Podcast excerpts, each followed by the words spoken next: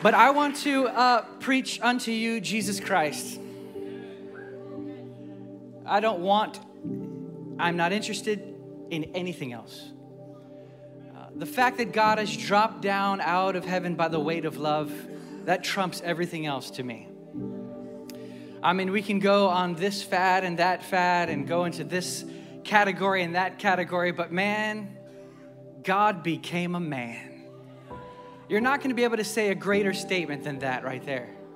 I mean, you can tr- try to string words together and make something sound really cool or interesting or intriguing, but it is this man who is also God here on the planet, dying on the cross, resurrecting from the dead, and then ascending on high to send the Spirit into your heart.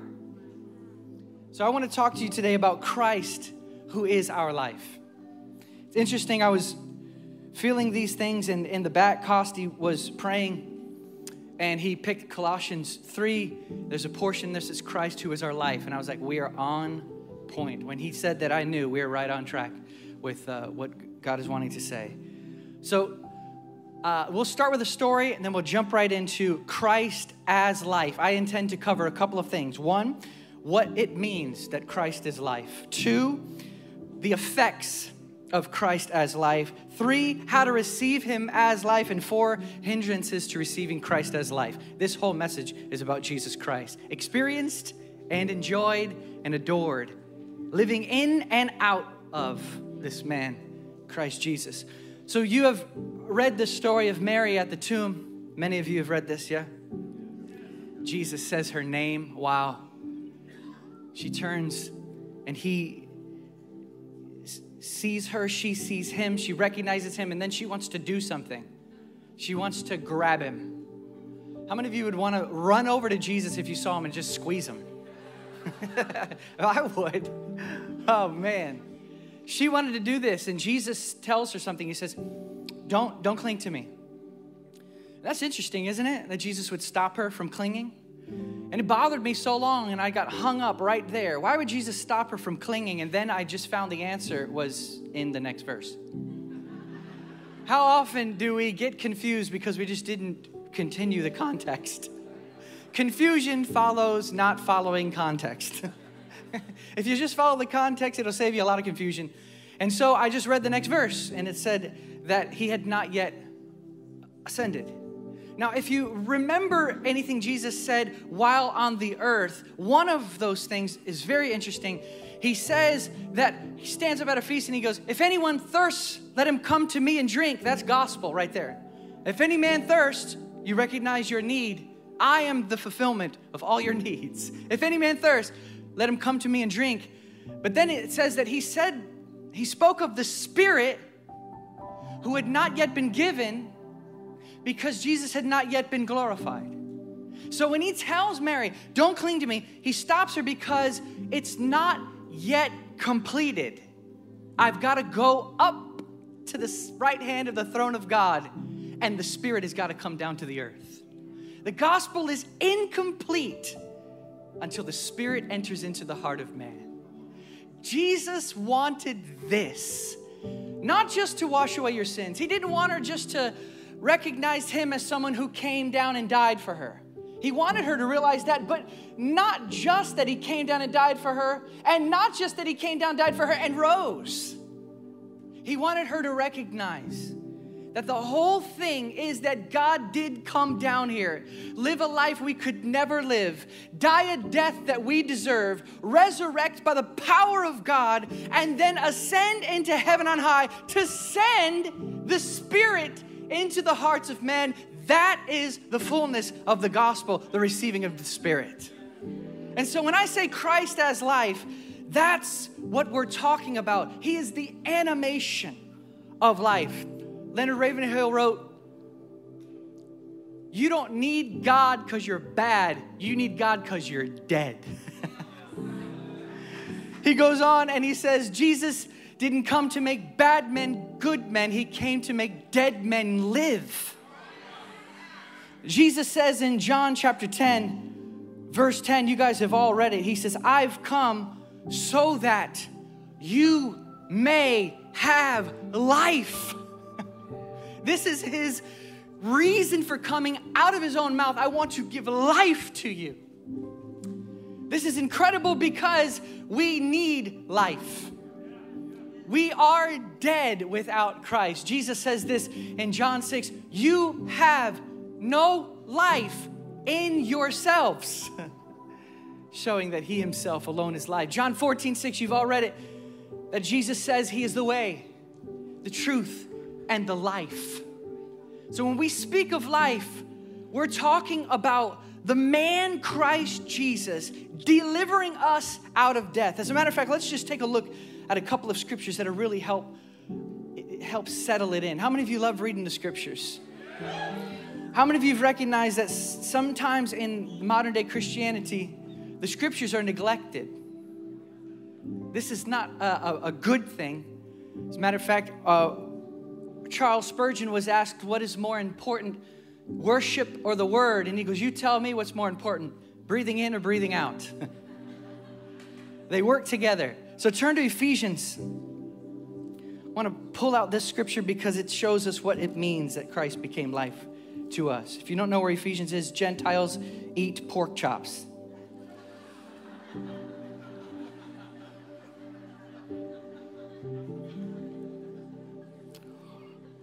So you hear, see here in verse 1 of chapter 2, look at this. You were what? Dead. You are dead in your trespasses and sins in which you formerly walked according to the prince of the power of the air of the spirit that is now working in the sons of disobedience. Among them, we too all formerly lived in the lusts of our flesh, indulging the desires of the flesh and of the mind, and were by nature children of wrath, even as the rest. But God, being rich in mercy, because of his great love with which he loved us, even when we were dead in our transgressions, he made us alive together with Christ. By grace, you have been saved and raised us up with him and seated us with him in heavenly places in Christ, so that in the ages to come he might show the surpassing riches of his grace and kindness towards us in Christ Jesus. Praise God. What are we pointing at here? We're pointing at death had these sisters around it or a company around it, which is described as sin and disobedience and uh, the course of this world and uh, the, the, the prince of the power of the air and the spirit that is working in the midst of those that are disobedient. We see lusts and we see evil desires of the flesh and evil desires of the mind. That is all death described. And you start seeing that death has preliminary forms in our lives when we don't lean on Christ. And it looks like things like depression. It looks like things like addictions. It looks like things like disobediences. It looks like desires of the flesh running and ruling. It looks like desires of the mind that take the place of Christ. This is all death in its preliminary forms, but Christ has come to give life which means to re- remove all of those things, to give you deliverance, to give you power, to give you life that is removal from that old situation and value system. This word value is so important because that's the main thing that Jesus does in your heart when He comes in His life. He switches your value system. What you thought was so cool and so important, all of a sudden it's just not that way anymore.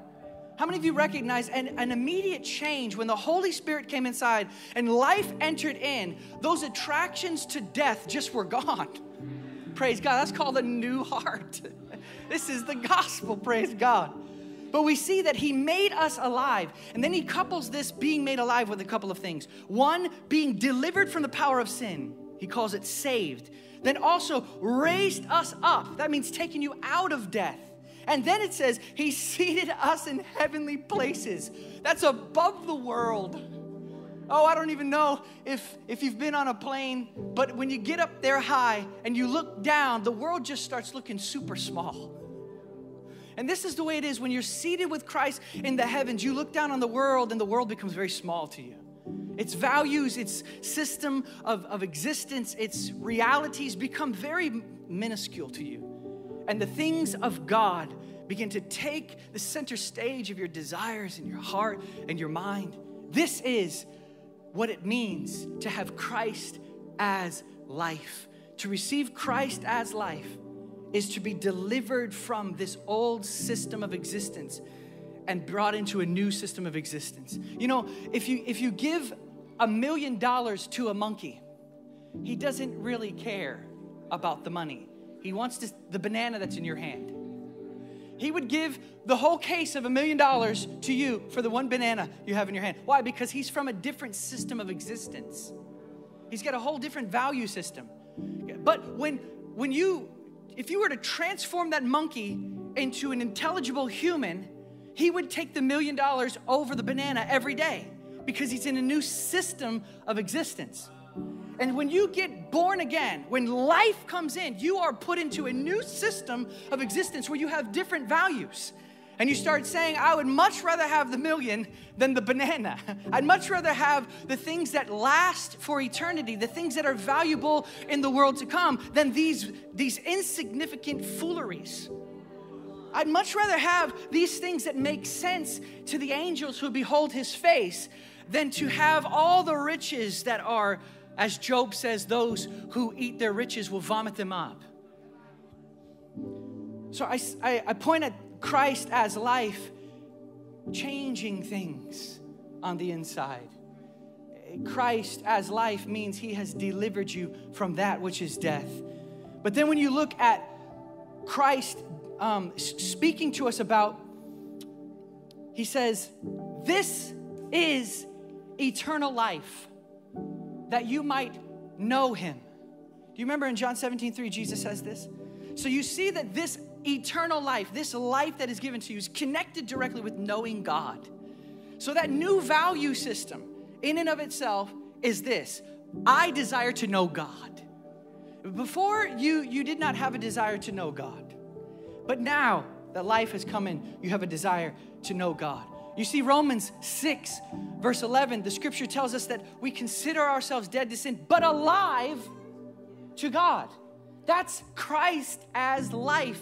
I am now alive to God. Jesus says in John 5 24, He who believes in me passes out of death and into life, and he no more comes into judgment. He's been saved.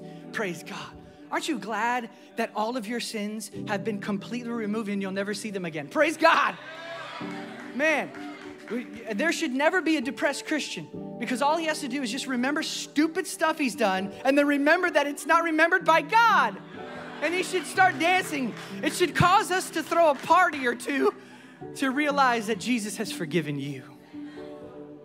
Oh, it's an endless source of. Oh, happy day when Jesus washed my sins away. Praise God.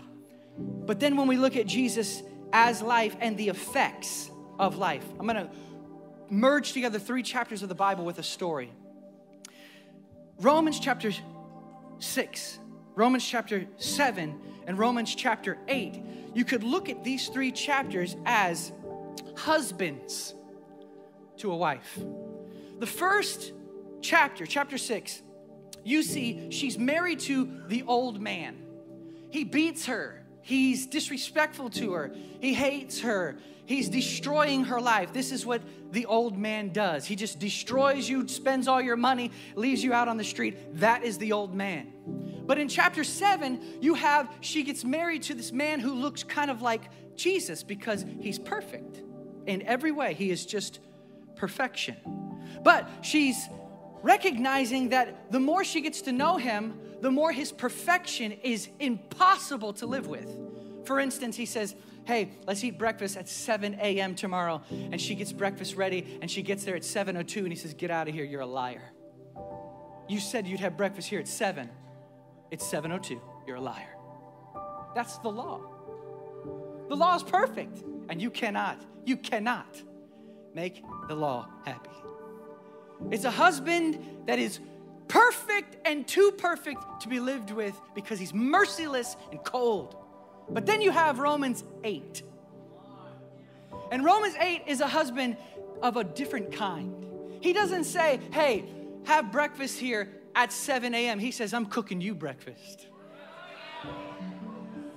It's, it's the husband that says, Here I am with grace and mercy, not just to forgive you when you make mistakes, but to pick you up and carry you myself. Romans 8 is this that the spirit of life in Messiah Jesus has come in and picked you up and quickened you with life. That is Christ as life and the effects of receiving Christ as life. The letter kills, the spirit gives life. The reason why I'm pointing at this today is because I feel like one of the things God really wants to set us free from is works and focus on performance. Listen, let me just save you the suspense. You are never going to be able to live in a way that pleases God in and of yourself. You're not going to be able to do it, but Jesus already did it. So then you yield to Him. I remember one of my friends likes to say it like this Some people stiff arm God by breaking all the rules, other people stiff arm God by keeping all the rules. The problem is, is none of this is faith in Jesus Christ. I want to destroy the religious spirit that makes you feel like your performance determines His love. That your performance determines whether or not you're able to be accepted by Him. Listen, if you could see the standard necessary to be able to fellowship with God, you would do one of two things. One, you would quit and give up and say, I'll never be able to reach that, and you're right. But number two, you would lower the standard, fulfill it, and then become proud. I don't know which one's worse. But I know neither, neither one of those things lead to salvation. Salvation is in Jesus Christ alone and His performance, His perfections. And when we receive Him as life, that means that we've put aside our life and He has come in as the quickening life. In John 15, Jesus gives us this beautiful imagery. You've all read it many times of principle of life. The life in the vine causes fruit on the vine. The life in the vine causes fruit on the vine. You can know this if there's no fruit, there's no life. But if there's life, there'll be fruit. And when we receive Christ as life, the effects will be fruit will organically, spontaneously begin to outflow of what you are now that Christ has made you something new. It will not be something that you're trying to do. It will be something that you now are because you are yielded to the life that Jesus Christ is on the inside. Praise God. I say this because many, many times I find people are just miserable in their Christian lives eh, because they're, they're, they're running on a treadmill of performance and they're going nowhere and they're frustrated and they're wondering why they can't overcome sin. They wonder why they can't enjoy the Bible. They wonder it's because there's no life.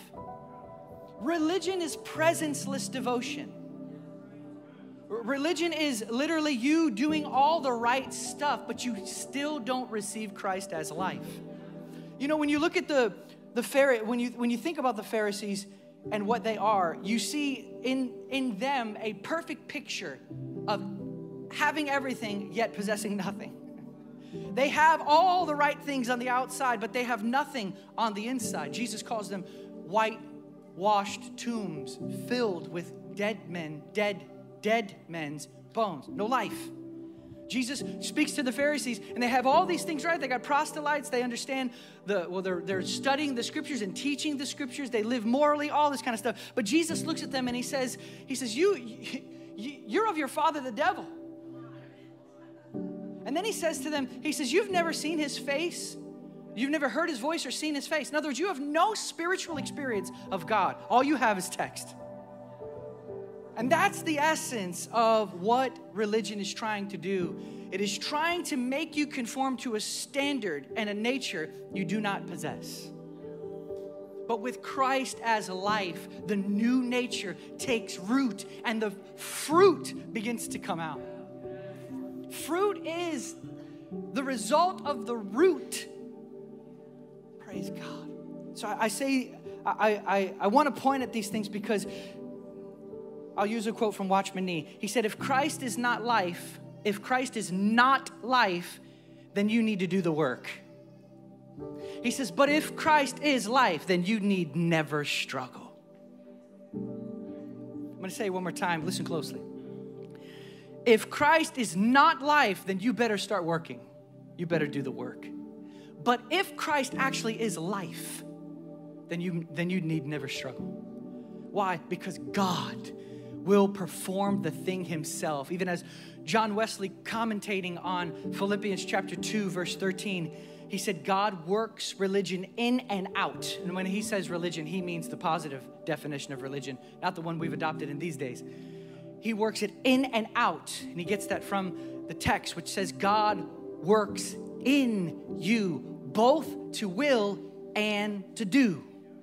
That's called Christ as life. Jesus working on the inside, doing these things for you. If you read through Galatians, you, you get struck by this, this sharp sword that Paul brings up. He's so sick and tired of them adding to Christ that he says extreme statements in the books, in the book. He says things like this. He says, if you receive circumcision, in other words, you can, you can define circumcision today as anything added to Christ. If you receive circumcision, he says this Christ is no benefit to you. He says, You've been severed. Listen to these words. You've been severed from Christ. He actually goes on and he says, I don't want to go back into those ways of trying to perform for God because then I nullify the grace of God. Wow. This, this book, Galatians, is actually incredible. As a matter of fact, let's turn over there and look at something real quick because this is, this is very important because we slip into this performance mentality and we don't even recognize it. And what it is, is an affront to the gospel. So, chapter 3, look at this. Paul says, Oh, foolish Galatians, who's tricked you? Who's bewitched you? Before whose eyes Jesus Christ was publicly portrayed as crucified. I want you to just, I want to explain what he's saying there. He's saying, You've been tricked to adding to Christ. Then he says, Let me remind you what this thing is all about, basically, when he says, Before whose eyes Jesus Christ, God Almighty, has obeyed perfectly and took your punishment for you, publicly portrayed as crucified. In other words, he's saying, whatever you think you can add to Christ, it's going to pale in comparison to what Jesus already did. Let me tell you what you're allowed to add to Christ whatever's better than what Jesus did. If you feel like you can do something better than Jesus, you think you can do something more complete and more spiritual than what Jesus did by dying a death he did not deserve for you. If you feel like you can do something, then that you can go ahead and do. But the reality is, anything that you can think of will pale in comparison to God dying for you. So, this is what he's saying here. He's like, guys, Jesus Christ, the Messiah, God Almighty in the flesh, he has obeyed perfectly for you. Why in the world are you being tricked to thinking you can add something to what Jesus has done? So then he goes on here, listen to this. This is the only thing I want to find out from you. So he's got a question. He's like, okay, so you're adding to Christ, but let me ask you this question. And with this question, I'm going to destroy everything that you think you're building. He says, Did you receive the Spirit by the works of the law, or did you receive the Spirit because you did something really cool? Did you receive the Spirit because you fasted enough? Did you receive the Spirit because you read the Bible enough? Did you receive the Spirit because you stayed away from that certain sin for a while? Did you, did you receive the Spirit because you stopped cussing? Did you, did you, how did you receive the Spirit? He says this. He says, Did you receive the Spirit by works of the law or by hearing with faith? You heard about it and you said, Please, Lord, I throw myself on you. Mercy. Lord, take me. Here I am. I give myself to you. I surrender. That's faith. Faith means, Lord, I give up. And this right there, that faith is how the Spirit's received, not just initially, but continually. You never graduate from dependency. And so, as we go deeper and deeper in dependency, the Spirit consistently carries us along and, and moves us. John Wesley said this He said, Abandon everything that is not the merit of Jesus Christ and yielding to His Spirit. That's a quote to memorize because it's, it's the summary of Christianity. Abandon everything that is not the merit of Jesus Christ and the yielding to his spirit. Praise God. So we see this here. He goes on, Are you so foolish? Are you so foolish that having begun in the spirit, you're now gonna make things better and increase things and be perfected by what you do, by your flesh? Are you serious right now? Paul is saying. Paul is literally speaking as if, and I'll tell you what this really is saying, what's really happening when we start trying to add to what Jesus did. Look over in the first chapter and look at verse six. I am amazed, Paul said. I'm freaking shocked, he's saying. I cannot believe you guys are doing this. What? You are so quickly deserting Him. You're turning your back on the person of God. How? By thinking you're gonna add to what Jesus Christ has done. Say, Eric, what are you trying to say? I'm trying to rip you away from every ounce of performance so that you can live by the Spirit. Because to the degree that you perform, you cannot be empowered. This is why you can't overcome sin. It's because you're still involved. You're still part of the issue. Get out of the way and let the Spirit come in. How? By the merit of Jesus Christ. And say, I can't do this thing. I recognize it. I actually quit. I give up. And I put all my eggs in one basket, and that's Jesus Christ on the cross for me. So, some people, they don't go, they don't go spend time with God because they've built a case against themselves of all the stuff that they've done wrong. You're still thinking about you. The gospel is Jesus Christ has given unto you perfect access to God. I remember hearing one of my, uh, uh I remember hearing a, a guy say one time, he said, Yeah, she has an access anointing. And I heard that, I'm like, What does that even mean? Oh, no, no, she has, she's got a special gift of access. The gospel has granted unto every man perfect access because it's based upon Christ. There's nobody that has greater access to God than you. Why? Because Jesus Christ gave it to you. Does that make sense to you? I remember I was at a party and there was all these big, big wigs there, like, you know, I could say their names, but all, all kinds of incredible people there, ministers of the gospel. And this guy that's serving at the party turns to me and then he goes, Man, I'm just so honored to be in the midst of you generals and you, you know, you guys special. I looked down and I said, Bro, we're all saved by the same gospel. Why are you saying that? We're all, every one of us deserve hell and deserved hell and probably still deserve hell, but Jesus Christ has come and we put all our trust in Him. And then His Spirit begins to work, and then He begins to lift us and carry us. And let me just save you the suspense as well.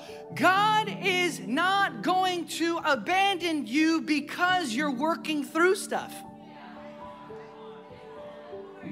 Uh, one of, one of my uh, one of my friends likes to say it like this the things about you that make you cringe most make him hug you tightest Jesus is for you. He is all about you. He, he loves you. This is Christ as life. He wants to quicken you to life. So let, I'll get into how to receive Jesus as life consistently. Because you know the scripture tells us in Galatians, it says, if you receive the Spirit, if you if you are if you have the Spirit, let us also then walk by the Spirit. So, so it's possible to have the Spirit and not be walking by the Spirit. How many know that's possible? Oh, it's right there in the scripture. So, and I've done it. I have the Spirit, and then there's days or there's times or moments where I have not followed the Spirit. And those always end badly. It's no fun. It just breeds all kinds of difficulties that are unnecessary.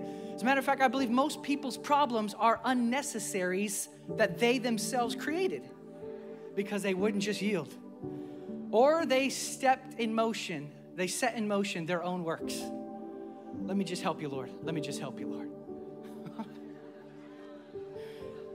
So we have Christ as life. I want you to turn to John 6. And while you turn there, I'm going to quote 1 John 5 21, which says, He who has the Son has life, but he who has not the Son has not life. And we know that life to be deliverance from sin. We know that life to be deliverance from hell. We know that life to be being quickened by God. You know, in Isaiah, when that prophecy comes out and he says, they have ears, but they cannot hear, they have eyes, but they cannot see. This means there's no life in the eye and no life in the ear. And so it's oftentimes when life, divine life, is received, that's when, I can't even say oftentimes, it's every time, when life is received, the ear begins to hear God. When, when life is received, the eye begins to see the Lord. The, the eyes of the heart being enlightened is life coming into the eyes of the heart. This is how we perceive God. Let me just break this down for you. The inability to perceive God was your fallen state. But you've been born again and you've received life. Now you live by, God governs your life by your perception of His person, specifically through your heart being set upon Him and reading His Word and His Spirit being the guide of your life. So I'm, I'm saying that to say some people say that perception of God is not promised. No, that's called being born again. I can see now, I can hear now, I can perceive the Lord now. That's Christ as life. And religion, I'm telling you, wants to create all kinds of doctrines where Jesus is not actually life. He's theoretically life, but not actually life. No, no, He is life. And He makes you alive on the inside. He animates your desires for Him. I remember reading Thomas Watson. He said, If a piece of iron begins to rise contrary to its nature, you know by this a magnet is pulling it. And so it is if you begin to desire God and you desire His Word, you know by this the Spirit of God is pulling you up. That's life.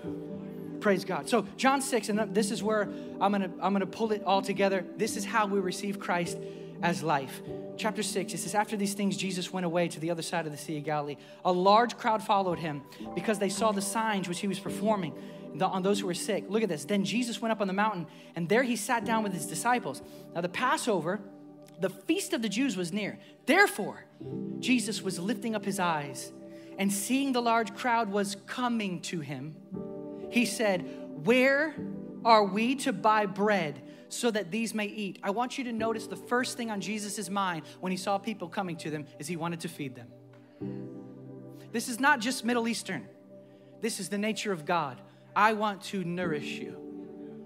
You come to me, my first thought, God, as God, God is my first thought is, I need to feed you. See, some of us get so focused on the leading, we forget the feeding. We're, we're so wanting to be led, and we forget to be fed. But God wants to feed before He leads. Because if He leads before He feeds, you'll, you'll faint along the way. But He wants you to be satisfied first with His person. Some people are not able to uh, some people are holding on to something they want from God so tight that they're unable to actually find the Lord. I remember listening to Jason Upton. He said, I get so thirsty trying to find your presence that I forget to stop and just take a drink. Sometimes we create these, these weird hurdles because they, they please the self and they make you feel like you accomplished something. No, just rest on the accomplishment of Christ. Be free. Let the weights fall off your shoulders and realize listen, He's the one that's able to do it, and He's the one that has done it. And so we see here, He wants to feed you. And as He, as He sees them, He, verse 9, it says, There was a lad who had five uh, loaves, barley loaves, and two fishes. What are these for so many people? And Jesus says, Look at this, have the people sit down. Do you see that? Jesus' first thing that he, before he feeds them, he's like, Sit down, sit down. And then the scripture goes on and says, And he gave to all who were seated. That's interesting to me. He wants you to sit, and then he feeds those who sit. Those who are malnourished are those who never sat. when you don't sit, then you skip the feeding. To take time to just sit with the Lord. This is how we receive Christ as life. As a matter of fact, if you look at 50, the verse, the 57th verse of chapter 6, look at this. Jesus says, As the living Father sent me, and I live because of the Father. Look at this. I live because of the Father. So he who eats me will also live because of me. In other words, he who eats me will receive me as life supply. You consistently eat of me, and you will continually have your desires for me alive. You will have the life that delivers you from bondage and death, and you can set your mind on the spirit, which is life and peace, because the mindset on the flesh is death. We know this. And so, lastly, um, there's this there's a story I'll tell, and then then we'll kind of just close out. I once was on a lunch break, and I was looking for somewhere to eat, and I saw this table full of people, but I just crashed the party, and I sat there with my food and ate. Didn't know any of the people, and they were all have they, they had these books, and they were looking at these books and talk, showing pictures to each other and talking about these things, and I, I recognized they're the culinary students. They're talking about pictures of food and recipes and all kinds of things. But here's the thing none of them actually had any food, they just had books of food and talk of food. I was the only one at the table that was actually eating something. Did you know you can be the greatest cook in the world and die of starvation if you don't eat? And, so what happens is a lot of times is we get so focused on showing each other pictures of food we get so focused on talking about our recipes, but we forget to actually sit down and eat of the Lord. And this is why you can be in the midst of the, of the congregation, you can be in the midst of a school, you can be in the midst of a whole situation, but you yourself are malnourished. And you're dry and you're empty and you don't feel full and you don't feel that the, the, the satisfaction of the soul that God gives. We receive Christ as, as life. And this is what changes everything. So the, the merit of Jesus Christ and the, the yielding to his spirit. So, this is where I'll close. I was going to get into hindrances to receiving uh, life, but I'm, I'm going a little long. But it's real simple. This is how you hinder yourself from receiving Christ. The last verse in First John says, Little children, keep yourselves from idols. The Amplified Version says, Little children, keep yourselves from anything and everything that would occupy God's place in your heart. In other words, just keep your eyes fixed upon Him who gives you bread. And don't replace bread, the bread of Christ, the bread that He Himself is, Christ as life, with other things. Isaiah chapter 55, this is where we'll end. And then what we could do, we could have the band come up if you if they want to come up right now. That'd be great. So Isaiah 55, verse 1, listen to this. As a matter of fact, before I touch on that, I want to t- tell you a time when Jesus references this chapter. You know the famous statement we all love so much when he says, Come to me, all ye who are weary and heavy laden, and I will give you rest. He says this, Come to me. This word, this phrase, come to me, he's drawing it directly from the Old Testament.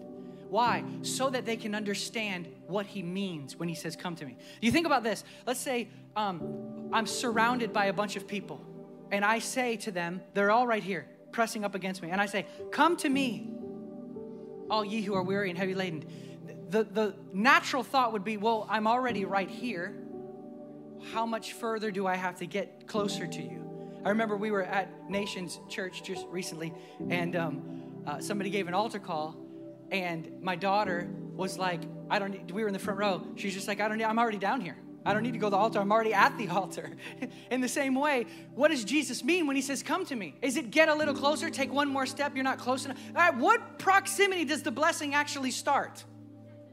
Jesus is not saying, Come to me like a physical take a step. He's referencing the Old Testament. This phrase, come to me, and it it's pulled from here. Isaiah 55 says, Ho, everyone who thirsts, come to the waters. You who have no money, come, buy and eat. Come, buy wine and milk without money, without cost. Why do you spend money for what is not bread and your wages for what does not satisfy? Listen carefully to me and eat what is good and delight yourself in abundance. Incline your ear and come to me. Listen that you may live. Are you seeing what's happening here? God is removing everything from man and then opening the door and saying, All you have to do is just put your trust completely in me. Give me your attention, and I will feed you. I will be your delight. Then, the, the, as it says, it says in Job, then the Almighty will be your gold. Praise God. The delight in Christ. That's the difference between those who experience this life and live by this life and those who do not. So, this is where I would like to end. Maybe your Christian life has been extremely dry. When I say dry, I mean you don't really enjoy reading the scriptures. You don't really enjoy worshiping the Lord when no one can see you. Because sometimes people love to worship when they can be seen. but worshiping when no one can see you and delighting in His Word and enjoying time with it. Maybe that hasn't been your Christian life. Maybe your Christian life has been like, listen, I'm doing the best I can. And reading the Bible is like chewing on an old rope. And you'd rather listen to somebody tell you what God said than listen to God Himself. If that's where you are, I have good news for you today. The reason why I'm holding this microphone is because God loves you and desires to, do, to change that whole situation right now by simply saying, if you thirst, just come to me. Just come to me. And the Lord will perform a miracle. And that miracle is this He'll take your unsatisfied heart and He'll satisfy it. He'll take these dead desires and He'll make them alive. And you can actually say to God things like this Oh Lord, I actually feel like I don't love you. Will you help me love you? And the Lord says, Absolutely. I was waiting for you to admit it so I can help you. Maybe what you need to say today is this Lord, I, I, I hate reading the Bible. I hate it. It bothers me. It's frustrating. I don't like it. That's all He's waiting for. It's for you to be actually honest. And then He can come in and say, I got you. Breathe fresh life on the inside of you. Take out that heart of stone and put in a heart of flesh. And give you new desires on the inside. You know, when Paul's teaching us how to walk in the Spirit, he puts it, he pins it on desires. Galatians chapter 5, he says this. He says that the flesh it lusteth or desires against the spirit. But yet, check this out the spirit desires or lusteth against the flesh. So both of them are following desires. Which one, it's just what desires are you going to follow? Your own or the new ones that come by the Spirit? That's why, that's why following God is joy filled because you're doing what you want. Why? Because you have a new nature that delights in God and delights to see Him. Yeah, you still have those old desires, but you just turn your back on them and follow the new ones. It's simple. So maybe that's what we, we need to do is just get honest before the Lord. You can say things like this Lord, I don't feel, I don't, I don't think I love you. And I need help, and I know I should. Lord, I, I don't desire to worship. I'd rather, I'd rather play a video game actually, Lord. I'd rather play NBA 2K3 than 2K23 than, than sit, than sit in, in your presence, Lord. Just this is what you need to say to the Lord. So stand with me.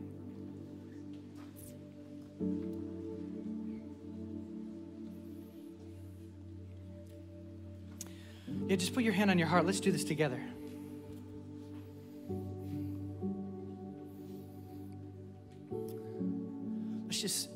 With our sincerity, with our a real heart, let's just say, Jesus, I just need help. I see what I am without you. And I throw myself on your mercy. I come to you today. And I lean on you to do everything. Give me right desires. Shift my value system. Help me to throw everything upon you. Help me to burn my treadmills and just enjoy you and know that you are there with your own personal presence to carry me. So, Lord, I open my heart. Look at these areas. I expose them to your view that they may be healed. In Jesus' name.